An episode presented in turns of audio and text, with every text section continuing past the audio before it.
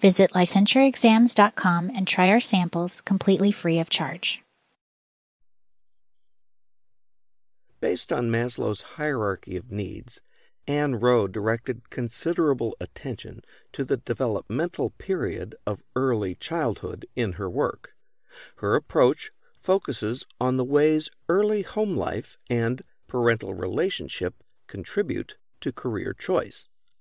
Roe's theory suggests that career choices match the level of needs those choices attempt to satisfy.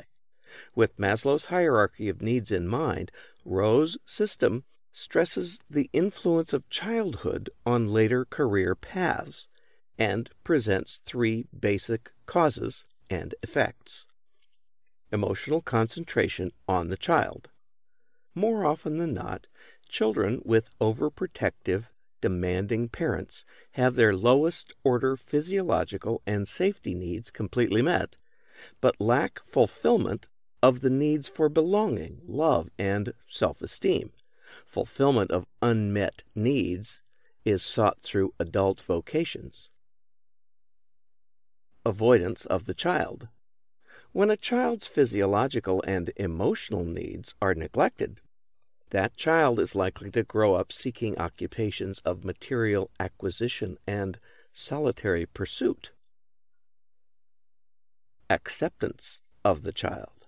Children accepted as an important part of a family that shares decisions and responsibilities finds many or most of their needs fulfilled and will probably seek careers that will satisfy the highest order needs.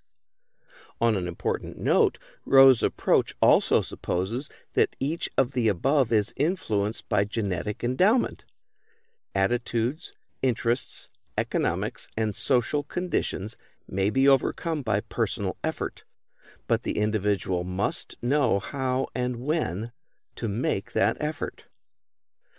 A fields and levels diagram or matrix outlines Roe's approach and shows how interests and occupational types, that is, fields, combine with varying levels of responsibility, skill, and ability. Possible occupations and careers are placed accordingly. Roe's eight fields are service, business contact, organizations, technology, outdoor, science, general culture, arts, and entertainment. The corresponding levels are professional, managerial, and above, semi professional and small business, skilled, semi skilled, and unskilled.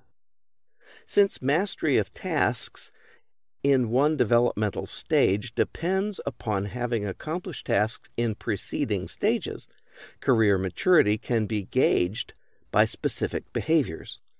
Success with tasks tied to levels of career development can be a guide to what step should be next.